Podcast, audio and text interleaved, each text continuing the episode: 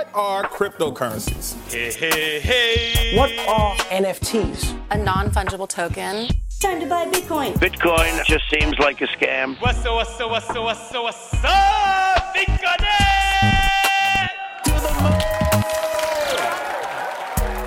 Hello, everyone. Welcome back to On the Ledger. As usual, this is your host Mol Sayed, and I'm back once again on your weekly rendezvous from Paris. If you've listened to this podcast before, you probably have an idea about Web3 and its potential to provide us with digital freedom and unlock a ton of possibilities. But it's fair to say that we still have some work to do before we're able to reach mass adoption. Technology becomes consumerized when we stop talking about the tech and start talking about products. And it's fair to say that we're not entirely there yet. However, there are a few people out there who are actively building the tools that'll take the space from niche to mass. And we're in luck because today we've got not one, but two of them. First, I'm thrilled to welcome Brendan Mulligan, founder of Premint NFT. Premint is a fascinating project that aims to solve some of the frictions that NFT collectors currently face, and he'll tell us all about it in a minute. But first, let me introduce you to our second guest, someone you probably already know by now who also happens to be today's episode interviewer, Ian Rogers, Ledger's Chief Experience Officer. I think we can get to it on the Ledger Season 2 Web3 Tools for Web3 Adoption. Here we go. Thank you, Brendan. Thank you so much for joining us. It's, it's really, I mean, first of all, it's just great to have you in this space. I've known you a very long time. And, you know, as Mo said, we need real product people in this space. And it's, it's great to see you bringing your wealth of experience to the experience that we all face, which we know needs a lot of improvement. So, just to kick off, for anyone who's listening and doesn't know what Premint is, what is it? So, Premint is a, a, a way for NFT creators who are looking to launch their own collection um, to essentially pre-register uh, and and pre um, gather the, the potential future customers. So the problem it solved last year was there was a lot of demand for a lot of these drops that were happening. And typically, what happens when you have a lot of demand for constrained supply in Web three is uh, the at the launch time, bots really take over. People who know how to write scripts are move faster than people who know how to click buttons, and so the mints would sell out in seconds. Um, an enormous amount of gas to be wasted, and the end, end at the end of the day, people who bought them were typically computers who were trying to resell them really quickly, not people who actually appreciated the art. And so there was a movement to instead of just opening up a mint to just any wallet that could connect, to say, all right, well, before I do the mint, go here and register and maybe prove to me that you're kind of a human was kind of the, the initial goal. So um, connect your wallet. Or if what I saw what people were doing was saying, go to a Google form, and enter your wallet address and enter your Twitter name. And then these artists and creators were going through and manually checking to see if these wallets were owned by real people. And so the initial solution for Premint literally just solved that one problem, which was a, a page where someone could click connect wallet and it would verify that they own the wallet and say connect Twitter, verified who they that they had a Twitter account, and then it said connect Discord. That's all it did. Um, since then, we've developed it into being a pretty powerful platform to sort of gate your sign up flow however you want to. So you can say, all right, I want the people who sign up for this this uh, to register for this thing to own a certain NFT, to follow a certain account on Twitter, to have a certain amount of ETH in their wallet, like whatever the creator wants to do to sort of define how they how they're going to evaluate someone to be real, um, they can do they can do collabs with different communities and say i've got a whole nother sign up flow for CryptoPunks owners. You you know i'm going to save 10 spots for CryptoPunks owners. You can sign up over here. And then at the end of it once they've collected their this large amount they can do a raffle within the within the product where they can say okay i got you know for a recent drop uh, 36000 entries. I only have 10000 nfts to sell so pick 10000 winners at random out of these 36000 entries so um, it's supposed to just make it really, really easy for anyone to to be able to launch a project, sign up people, and then um, make a much better gas-free minting experience or gas war-free minting experience when the actual NFT is dropped. I have so many questions about this, but I'll start here. Where what what are what are you seeing as sort of the best practices for products that are trying to gather up users before the mint? You know, is it you want to check if they're human, but what are the other things that that you recommend based on everything that you're seeing people use your platform for? Well, I mean, I personally think it's a really amazing user research tool um, and sort of a, a, market research tool. When and we can talk about this later, but we just launched a 10,000k NFT that a few weeks ago, And I used Premint literally to see if anyone wanted it. Right. It was really easy to to set up a page. I put the I put the I gated it by the price that I thought I would charge. Um, I put all the information about what the NFT was going to be, and I shared that link. I don't even think at first I bought a, I built a website for it, like a, a landing page for it, and I just put that out to the community and just to get a general sense of who would be interested in signing up for it. Now, once people sign up, they're not making a purchase commitment because Premint has absolutely nothing to do with the transaction. So plenty of people sign up and then they don't show up to mint, but you can kind of get a sense of demand, you know, just by people sharing the link and talking about it. You know, when people saw that there was a certain um, ETH minimum, I would very quickly be able to get feedback if people thought that was an unreasonable ETH minimum, right? And I wouldn't have had to actually put the project out there and have the mint fail. I just it was you know just primary market research. So I'm seeing a lot of people use it for that, um, and then I'm seeing a lot of people use it to just you know it, there was before there was open up to everyone and let everyone mint, which caused the problems I already talked about. Um, then it was constrained to an access list. I've got 10, pick 10,000 wallets for my 10,000 um, NFTs. Problem with that is no matter how passionate your fans are, not everyone's going to show up to mint, even if they win, right? We ran a one for XCOPY. I think it was 10% of people didn't show up to get an XCOPY that they were paying 0.25 ETH for, which was immediately worth 10 ETH. People wow. just didn't show up. Um, so you never get 100%, and that causes all kinds of issues. So now people are using it to have sort of multi-tiered drops, where it's like, okay, you're on the winner list. If you if the, at the end of the winner list period, now you're on the waitlist period. That's another constrained set, and then there's the public commit. So people are just getting creative with how they're rolling out the project. Let's talk about this for a sec because you did a great tweet thread um, earlier in the week uh, about about your own launch and basically said, "Hey, this worked. Please copy it." what so what is that if you're if you were based on what you know today which i know mm-hmm. you know will probably evolve over time but what is that mechanism that you found where you, you know you you kind of had a multi-tiered uh launch that that really worked from a go to market strategy perspective this is just my opinion obviously but and i might get flack for it but i think that for the sake of the project the people who bought it um, the the best thing a creator can do is sell out at the end of a mint. Like I think you're much better off selling out at a lower price than not selling out at a higher price. Like because if there is still primary available, then a lot of the people who jumped in to buy it to flip it are going to just dump it, and and it just really takes a while to recover from that. And then I know it's like it feels like a sellout thing to say, but I just think mechanically you really want to make sure that there is no primary left it, reasonably at the end of a, a mint. So completely I think, agree you want to create value are, for your community, and and if to create value for the community, then you you want to stay above floor. I mean, yeah. above mint. Now, I will, want the floor to stay I, above mint price. I will say that the caveat there, and I don't want to get too deep, deep into this too early, but like the NFT we sold is access to software, and I do believe if you keep in, improving the value of software over a long period of time, you'll eventually sell out because the value goes up just because you're adding value, right? You're not depending on the, the community pumping it or hyping it or anything like that. But we can talk about that later. Um, so anyway, so I think that like Dutch auctions, which is what the mechanic that Art Blocks uses, are really good for sellout um, results because you know you're basically putting it out to the market and people are choosing the choosing the price that they choose. And if you set the low price low enough, typically you're going to sell out, which is great. Um, but uh, as we saw with you know any public mint, Vayner Sports had a huge public mint that there was a huge gas war there. Like even on a Dutch auction, you're still going to cause a gas war and waste a lot of gas. So I think the best mechanic you want to you want to the my priority list is sell out, no gas war, no bots. Those would be the three top priorities for me as far as like what a successful mint looks like. When I say no bots, I mean you know you don't want the whole collection owned by bots. So I think using a uh, I think the war goes away with Premint. So then it's like, how do you how do you architect a sellout? Well, you do market research, you understand your market. You, if you have a ten thousand supply, you obviously need a larger list of people interested than ten thousand.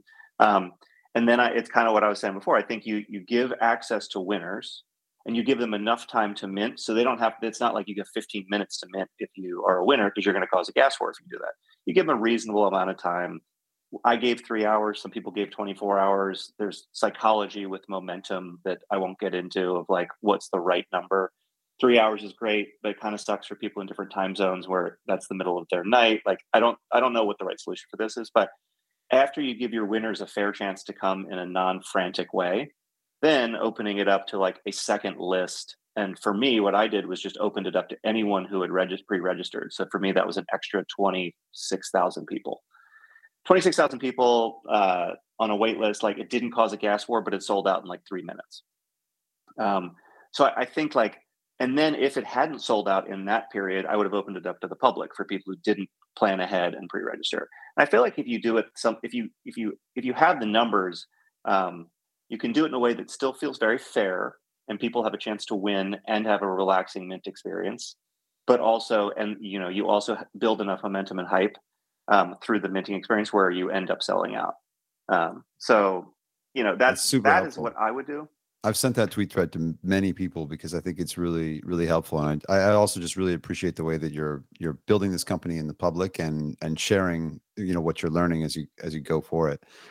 One of the the issues that we're going for is is no bots or close to no bots, and to do that, you have a few mechanisms. You know, you you ask people to, you know, you you can require them to be in the Discord, you can require them to follow you on Twitter, um, and to kind of also maybe maybe call down so that it's it's a, a more limited group. You can say you must have you know x amount of of eth in your wallet. Um like what what what's what's the what are you finding with with that? And you know are bots starting to find find their way around what you're doing at Premint or people registering going through the trouble of registering you know multiple discord accounts and having multiple Twitter accounts because obviously creating a second wallet is uh, is, is really easy. Uh, what what are you what are you seeing in terms of the must be a human? Yeah, I mean there there's a we we have like we have reCAPTCHA, which a lot of people think is crap, but it's that you know we give a lot of options. We get and we have everything you just said. I think there's also a custom field option where someone can someone could ask like a challenge question of their own. Um, bots are always going to find ways around the stuff. I think people overblow the bot problem significantly in thinking about Premint. Um, and we don't like it's it, the the drop of the week. This is Moonbird's drop. It was it's a big high profile drop that they moved from doing a Dutch auction to doing everything through Premint specifically because they were trying to avoid a gas war and an unfair drop and bots taking the whole thing. And when they did that, the community there was a set of the community that was excited, and then there was a set of community in, rage because they were like, bots have already figured out Premint. Bots already know how to register millions of times. I have the number of registrations publicly listed on the homepage all the time. I think I haven't looked at it. I actually think I took it off because I think there was a bug with it. But um, it's like three million total registrations since Premint started. There's never been a, a list that has been over seventy thousand. Now, seventy thousand is a lot, but it's not millions. Like bots are definitely finding ways to register on Premint, but it, but it's really not that big of a problem. Uh, the I think the more the higher the bar some the creator puts in place, the less bots they're going to sign up. So um, if you only require a Twitter account, it's really easy to create a bunch of Twitter accounts and buy a bunch of Twitter accounts. Like really, really easy. So that's probably not a great gate. If you require Discord, it really does slow things down a lot because Discord is a pain in the ass to have to do a bunch of because you need a phone number for each one. Like bots have figured it out, but it's it just slows down. I saw this with the Creator Pass launch. I didn't have Discord at first um, as a gate, and when I added Discord, it slowed considerably the number of people signed up for the collector pass. Um, high, you know, for Moonbirds, they're doing a 2.5 min price. So that min minimum has their list is not is not special. Like when you look at the grand scheme of things, and it's because 2.5 is a lot of money to have in your wallet to be able to register. Yes, bots have figured out how to move money around, and so it could be the same 2.5 being registered over and over again. But the, but it has severely limited the amount of people who can sign up for that. Um, so I think that there's no perfect answer. Um, and most people don't really want to talk about the fact that sometimes you want bots, right? Like if most drops benefit from having a subset of the purchases made by flippers because that gets the secondary market going, and most collections care about a healthy secondary market. If the if it's if, the, if you sell 100% to diamond hands, it it kind of feels weird because nothing happens on the secondary. You know, it's just weird, and I feel like people are going to write books about the NFT launch psychology because there's so much you want to. If you eliminate all bots, I actually don't think that's what people want. It's what they say they want. But I think like people are happy to go to OpenSea after their thing drops and see tons of people selling, even though they're only selling for a little bit above the mint price. Because humans probably aren't going to sell for 0.01 above the mint price, but a bot might sell 50 NFTs for 0.01 above the mint price because it's significant. So anyway, there's there's a lot of psychology to it. I think that ultimately um, the other thing that uh, people can do is they can download their list and they can kind of filter it however they want. So I've I've heard of some. At the end of the day, what you're giving is a, a, list of wallets and some metadata that goes with with those wallets, and then people can do what they want to with it. They can they, yeah. they can pick at random. They can they can you know look into them and try to verify.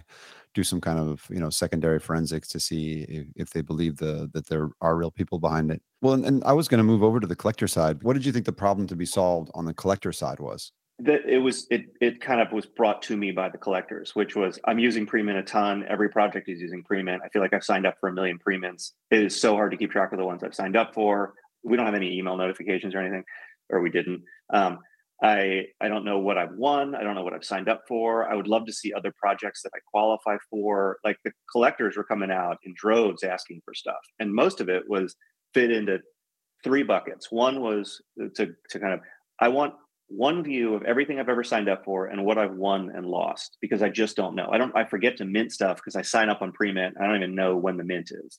So we built an inbox um, that has all that information. I want to be able to browse the, you know, what's on Premint. The only way to figure out to find a Premint list is to see someone tweet about it or see in Discord. Um, I always joke like it's the worst as someone who builds software. It's the worst user experience in the world. You go through the experience and you sign up on the list, and the only the user journey ends there. The only option a collector has is to close the browser window. there is no link back to Premint. There's no, there's nothing. I, I, equate it to if you remember like when YouTube started and the only way you could watch YouTube videos if someone embedded it on their MySpace page. And when you went to YouTube, you just saw like an upload a video screen, right? It was it was a utility. That's where Premint is right now. And so it was clear like that browsing experience to be appreciated. And then sort of the holy grail for a lot of people was I have a collection. That collection unlocks a lot of opportunity for me, but I don't really know what that opportunity is. So I don't care so much as to what all the projects on Premint are. I care about like because I own these 50 NFTs, what can I register for immediately? Or maybe even what can I get pre-registered for, right? Like what do I just get because I own this stuff? Those three things were like compelling enough to build a whole product around. And so um, that's the that's the goal of the collector pass is to unlock that kind of functionality. Um, and uh, we built most of it. A lot of it is just about curation and making sure it's not it's not abused. But um, but that's that's the core thing you'll unlock with the collector pass. And how are you thinking about it now from a, a like a just a way to build software, right? One thing you're, as you said, that you're experimenting with here is a totally new way to build software. I mean, I can subscribe to Adobe for a whole bunch of products. Um, you know, there and and you know, there's there's been a lot. We've seen a lot of software models in our career, from shareware to uh, you know, to Nagware to you know, buy it to um, you know, subscriptions have become, you know, the de jour. And in some ways, yours is a transferable subscription because you're saying, mm-hmm. you know, this this collector pass, you know, is good for this kind of season, and you know, you can also sell it if you decide you don't want mm-hmm. this utility anymore. Um, you know, wh- what are, what are your early thoughts? I understand it's experiment, but what are your early thoughts on kind of the evolution of of a of a software monetization model here? Yeah. So with the with on the creator side of Premint, I sold a pass that I have told people, even though it's an NFT, I've been like, it's kind of burned once you use it. As soon as you attach it to your Premint account, it can't be attached to another one. So it's a one-time fee, kind of for a lifetime subscription, but you can't sell it. And that's worked pretty well, but it's pretty confusing to people. Um, and obviously, the reason I wanted to do that was because uh, you know I could sell ten passes; they could be sold over and over and over again. I'd have endless, literally a lifetime of users and no additional revenue. So with the um, collector pass, I wanted to enable sales, um, but I do worry about this like this potential lifetime supply of customers and no additional revenue. I just don't think that works for a software business. And so um, the the the dynamic the thing I added to it was this sort of period. So it is a the pass is valid for a period of time and then it is not valid. And so the initial plan up until 4 a.m. the day before launch was that it was just yearly. I felt like that was super easy, right? You're buying the 2022 pass December 31st at midnight, it expires. The benefit you get for holding it um, up to that point is you are guaranteed a spot on the 20 to buy a 2023 pass. So the 2023 mint page will look, look in. If you have a pass, you'll be able to buy another one. Maybe get a discount. I, I hadn't really figured out the dynamics, but I was like, you'll get one. So if this thing ends up working, that should be a pretty good benefit. The problem I faced, and I, I felt like I was making excuses for this up until 4 a.m. when I finally decided to change it was that we're already three months into the year. All the features aren't released. And people were like, if this is expensive, I believe in you, but I do think this is expensive. And it kind of sucks that I only really am going to get like in, in six months, I'm going to start thinking about buying another one of these. And so I had like, after like three hours of updating FAQs, talking to people on Twitter and trying to like frame it the way I wanted to frame it, I realized like, if it's this hard to explain this, it's probably not the right decision. And so, um, you know, even though 36,000 people had pre-registered, it was probably going to sell out regardless. At 4 a.m., I just uh, tweeted like, you know what, let's go through 2023. You're buying a founder's edition. You'll get it for the rest of this year and all of next year. Um, and so, but knowing that there's an end point makes me feel like if if we've made a bunch of wrong decisions with this experiment, we can change them for the next the next one, right? So it gives that like that kind of mattered a lot to me. Is like we might screw this up. Maybe ten thousand is too many. Maybe it's too few. Maybe it's maybe the price is wrong. Maybe it, whatever. We can we got we can change it next time. So. I totally agree. I think it makes a lot of sense. I think about that a lot. I'll tell you a story when when we were building um, Beats Beats Music, or really Apple Music, and we were we're launching this uh, radio station Beats One. Uh, I wanted Dr. Dre to do a radio show, and he was really non-committal. Like you know, to to you know, sort of you know, Jimmy was like, "Oh, Dre's going to do it." I said, "Okay," but then when I would get with Dre, he would he would say, oh, "I'm not sure." I, he he was just he didn't want to sign up for this thing that he wasn't sure he wanted to do indefinitely. You know, he's thinking about a radio show is you know what you hear on the radio in the morning, and those those people have jobs every single day at five o'clock in the mm-hmm. morning for the rest of their lives, and that was not what Dr. Dre was excited about. And finally, I just framed it as think of it as like a season on Netflix. You know, just could we do one season? He's like, oh, I could do one season. And then we were good. Yeah. And I think that that is such an unlock for people, you know, especially when you have a, a price set and you're getting confident on sellout as you were it's not like when you're launching a piece of software and you have no idea how many people are going to come and you're going to you're going to mm-hmm. start you're going to start slow and hopefully we're going to make money and you've done these projections in a spreadsheet and it says okay by october we're probably going to be making this much money and i can hire this many people you know you you had sort of a you knew your number up front and then you could just ask yourself okay how long can i sustain for with you know with mm-hmm. this as my base and uh you know i'm not committed beyond that. Maybe i shut the whole thing down. Who knows? Um yeah. you know but i'm but i'm not committed beyond that. So i think it i actually think that dynamic can be really helpful for for tons of people in this space you know like don't, don't make open-ended promises because you certainly yep. can't deliver on those. None of us will live forever and none of us want to do the same thing for the rest of our lives so yeah. um and and and even though i don't focus at all on secondary like in coming up with a plan we will have to like we'll see. You know the worry obviously is as the year as the year starts wrapping up the value of the thing is going down because there's only so much time left and that can hurt secondary and then who knows what that'll do? Like i have no idea. It's hard because like this is a software business. This i'm not selling investments I'm very clearly trying to tell people like I'm not trying to get you to buy this to make money. I'm trying to get you to buy this to access software. And like I can't control what your what your motivations are, but that is not not what I'm doing. It's explicitly not what I want people to do. Um, and but I, you know, you you always know that people are going to do it. So it's it's so hard to sure. like have to think through that. It's super. That, that's why I ask because it's a it's a it's a new way of selling software. I mean, you know, I, have mm-hmm. I've got you know I've got an I've got a subscription to to Photoshop. You know, how often do I use Photoshop these days? What if I could resell that subscription? You know, yeah. um, you know, it's, it's, super. I think it's really really fun to watch. Well, I, you know, um, what can we expect as as both creators and collectors? What what can we expect from you next? So um, I put the collector pass roadmap up. Uh, I've actually, I think we're way ahead on everything, but um, almost everything. But the the big feature that everyone's waiting for is the multi wallet connection. So, and it's very relevant for you all because what people do is they store their awesome, expensive, valuable NFTs on a ledger, um, and they typically don't want to connect that ledger when they're minting some brand new un, unknown NFT. But if you have to prove that you own a collector pass and that's on your ledger, to be able to sign up for this mint, you have to basically sign up for the mint using your ledger address, which obviously is a security issue and it sucks for people. Um, and so, starting, you know, hopefully roll this. We've delayed it because of the big the big launch this week. We don't want to introduce any weird bugs, but um, you know, next week we'll basically you'll be able to merge these different wallets into one account. And so when you're signing up for something, it'll say like, oh, in order to sign up for this, you need to own a collector pass, and then you can say, all right, well, my collector pass is in this wallet but I'm registering for this drop with this other wallet.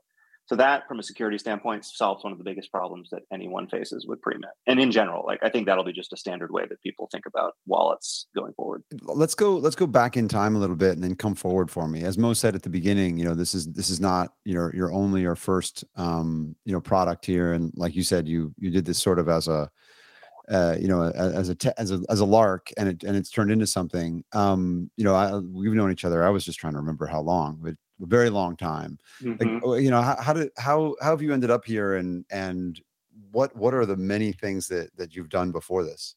Well, you, yeah, you're one of the few people who have actually watched me go through this journey. So, I would say that the the theme of my career, which was not intentional, which I think is kind of probably good. I would love to say I had a master plan, but I have been drawn to working with creators my entire life. So even in high school, I used to. I loved music, but I loved getting to know the bands and helping them like set up their shows and like promote their shows. Like I just didn't do it for money. I just did it for fun. So that that's what led me to go and in college I got in the music industry and put on concerts and then worked at CAA and did like the music industry executive side where I was at like record labels, management companies, booking agencies.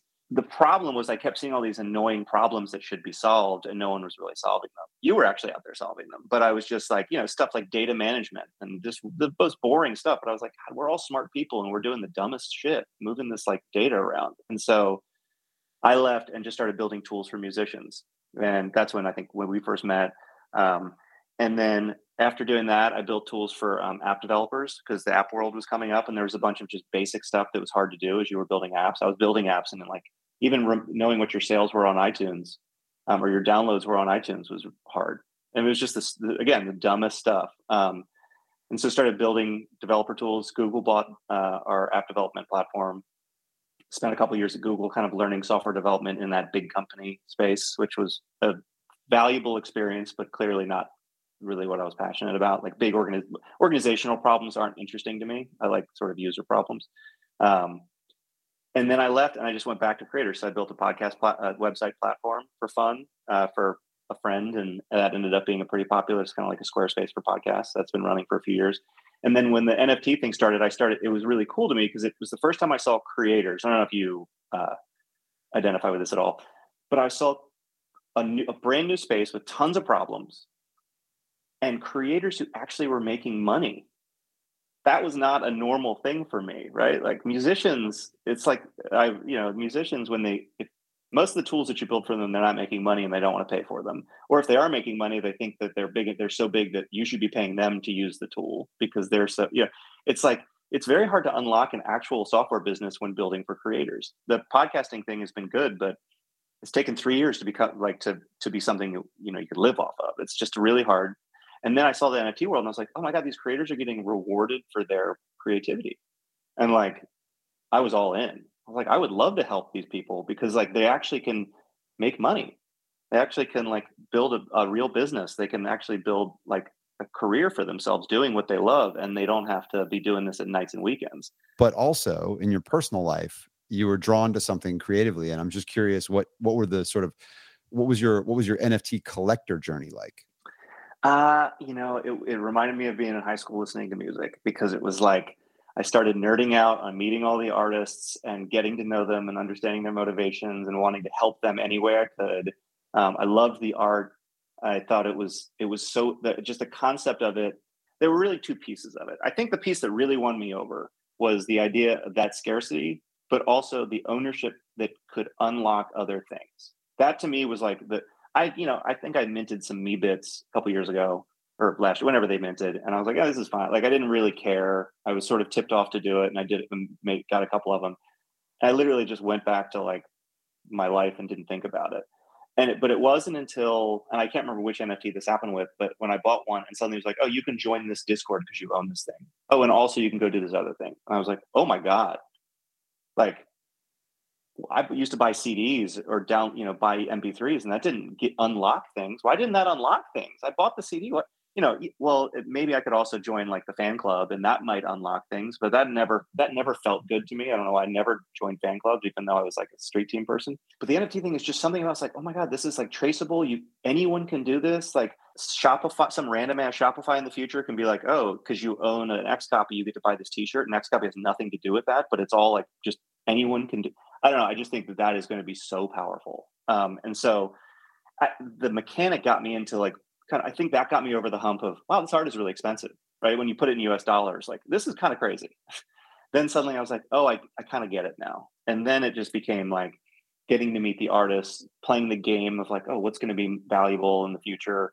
Um, what's not, you know, oh, this artist released something before. Now they're doing a drop. I got to get in on that drop. How do I get into the all that became like a fun game to me. Um, I will say that I, I looking back, I think I was I've never been a very good investor. If I've ever invested in anything, I invest emotionally, I which means that I buy at the wrong time, sell at the wrong time, I get wait till so as an NFT investor or collector, I'm happy. I started to try to become an NFT investor and I made a ton of stupid decisions and bought a bunch of stupid stuff. But on the collecting side, I loved it. I love meeting the artists. And so with that newsletter, I just started profiling the artist. It was sort of my, it was what I could, the only value I could offer as someone who was new to the space. I was like, hey, if you want, I'll send you, you know, you're doing a drop. Let me at least send it out to these 2,000 people to sign up for my newsletter. And artists be like, yeah, that's great. So I got to start interviewing people and getting to know them. And that, you know, that just, I think when you get into anything creative, like when you meet the creators, it's hard not to fall in love with the, space. If you meet the creators and you like the creators, it's like you're in. A hundred percent. You know, yet I, I, I really, I, I feel exactly the same way. I had the realization collecting early on and and and making some of the you know you know missing big things um kind of intentionally and i had the realization ah yeah i've never liked mainstream music mainstream movies mainstream television um, probably not going to like mainstream NFTs either, right? I've, I've got to be, I'm going to have to be, you know, happy being kind of the person that I am in this space. And that might make me a relatively poor, you know, an investor, but, uh, you know, I'll pick a couple of winners along the way, I'm sure as well, yeah. because, you know, I'm passionate about, I'm passionate about art and creativity and, yeah. and, and the storytelling, as you said, and on, on the, on the mailing list, I think it's also interesting though, what you said, because you, you, you got in it to tell the stories of the artists but you stopped the mailing list because I can't remember your your quote to me, but it was a good one. You felt like it was, you know, you were you were just talking about like Saturday morning cartoons, you know, in, in every in every episode or something. So, what what what's your take on the space in that way? Well, no, I mean, I think so. When I said with the mailing list, it was called Alpha Drop. It is called Alpha Drop, and my it was a daily NFT newsletter. So it was it was forcing me to pay attention. So again, I'm, this is me forcing myself to get into the space and being like, well, I want to add value. If I do a monthly newsletter, I'm not going to pay any attention. So I was doing it daily. Well, how do you fill up a newsletter with daily stuff? Well, I had some people grabbing a bunch of the drops that were happening around the internet, and I would send them out. And I always would say, like, this is quantity over quality, 100% now. I hope to flip that, but at the beginning, it, and you know, yeah, it was just random shit that I was finding, and so it wasn't like I, I wasn't particularly proud of the drops that I was giving the alpha on necessarily, but the top of it, I usually would write like a note about here's what happened yesterday, or here's an artist I met, or here's an artist profile. And when I would ask people about what they liked about the newsletter, like most of them liked that top section. That top section was very time consuming, right? That was hours a day.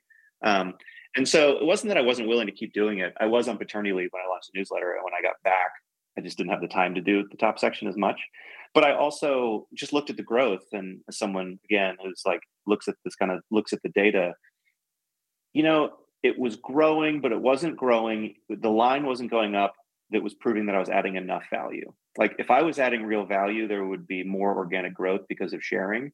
The, the, the people who were on the list loved it, but they weren't sharing it.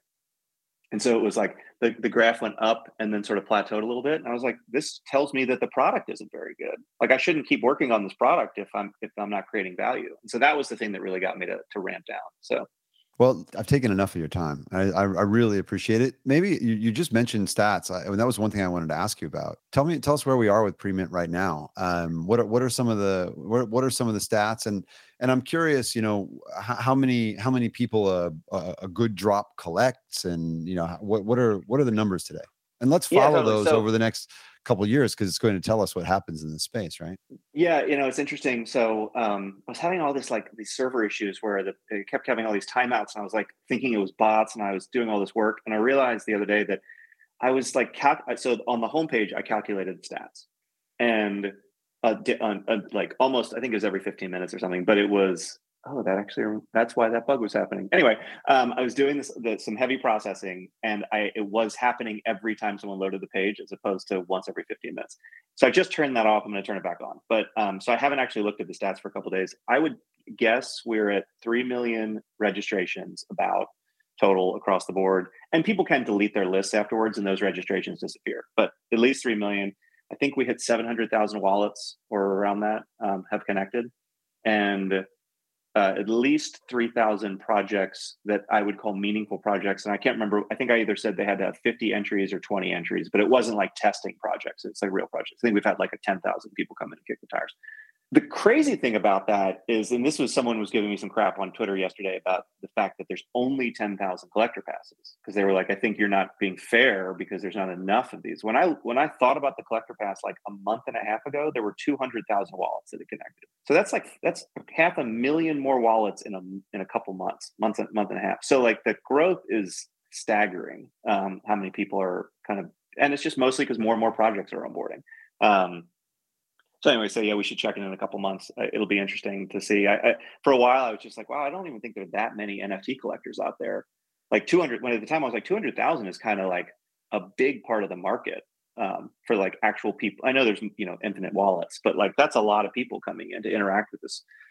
So anyway, so that's where we are there. Um, on a list to list basis, uh, it's too variable to really know what good is because it all depends on what what the gate the project puts up right. Yeah I, I don't think we talked about this. You can you can say you have to sign into discord. You can also say you hold a specific discord role in a server. That's probably the best gate because you completely control who gets that that role. Um, it's really hard to game that one. Like you know if you have like 20000 people with the role you you know okay well you're going to have 20,000 people can sign up but like you can't re- you can't trade roles. Like it's much harder to, to game out. But i would say like if you're launching a 10,000 supply you want to get over 30 30,000 people signing up probably um, to feel a little more confident. My wife and I sat having dinner the night before our, our drop and it was 10,000 supply. I had 36,000 people on the list. I had no clue if I would sell out. No clue. I still don't know if I would have sold out had I not changed the term. No clue. And that sucks. I mean, I think pre I want to solve that problem. I want a creator to go into mint day knowing what mint day is going to look like, not being a little confused. Um, but yeah, I think that um, yeah, I think that like for if someone's aiming for a 10k collection, like you know, through collabs, through marketing, you know, people are people are trying to get to the 15 to 30k signups. It also depends. Like if you don't have any gate on there, uh, you'll you can get 50,000 people to sign up over the course of a couple days. If you're, I mean, XCOPY did one. This was in December, I think, or maybe it was January, but he opened it up for 15 minutes, tweeted once, he got 15,000 or so entries in 15 minutes and then closed it. Right. So it just depends. Um, you can also set an upper limit, like Farokh for Rug Radio did this. They wanted a 19,000 person list. Now, my advice today would be don't do it this way. But at the time, they're like, we want 19,000 people. They set that as their cap and they just filled the list pretty quickly and then it stopped. They probably could have gotten much more than that because he has a big reach, but kind of depends. Super helpful. Thank you. Thank you. I mean, seriously, thank you for what you're building for the community. Really, you know, that's sincere. I, we we appreciate it, and and thanks for yeah. spending time with us uh, here and for using Ledger. I appreciate that too. Yeah, of course. Yeah, thank you. Uh, it's an amazing product. Like I said, one of our core, you know, the most requested feature is essentially Ledger support. I mean, people don't say Ledger support, but they're saying, I want to, I want my, I've got my cold storage, I've got my hot wallet, and I want those to be separate in Premint. And I'm sure most of those people are Ledger users who are asking for it. Cool. Well, you know, we're we're we're happy to be here with you. So we we'll, we'll stay with you. More Good. to come. That's it. A fascinating conversation between two great builders of the space. If you enjoy what we do, please hit that subscribe button and help us help you get more of it. This was On the Ledger from Paris with your host Mul Sayed. Till next time, take care. Au revoir. This content is provided for informational purposes only and is the sole expression of our opinion and should not be relied upon as legal, business, investment, or tax advice. Do your own research. Any loss or profit is your sole responsibility. Stay safe.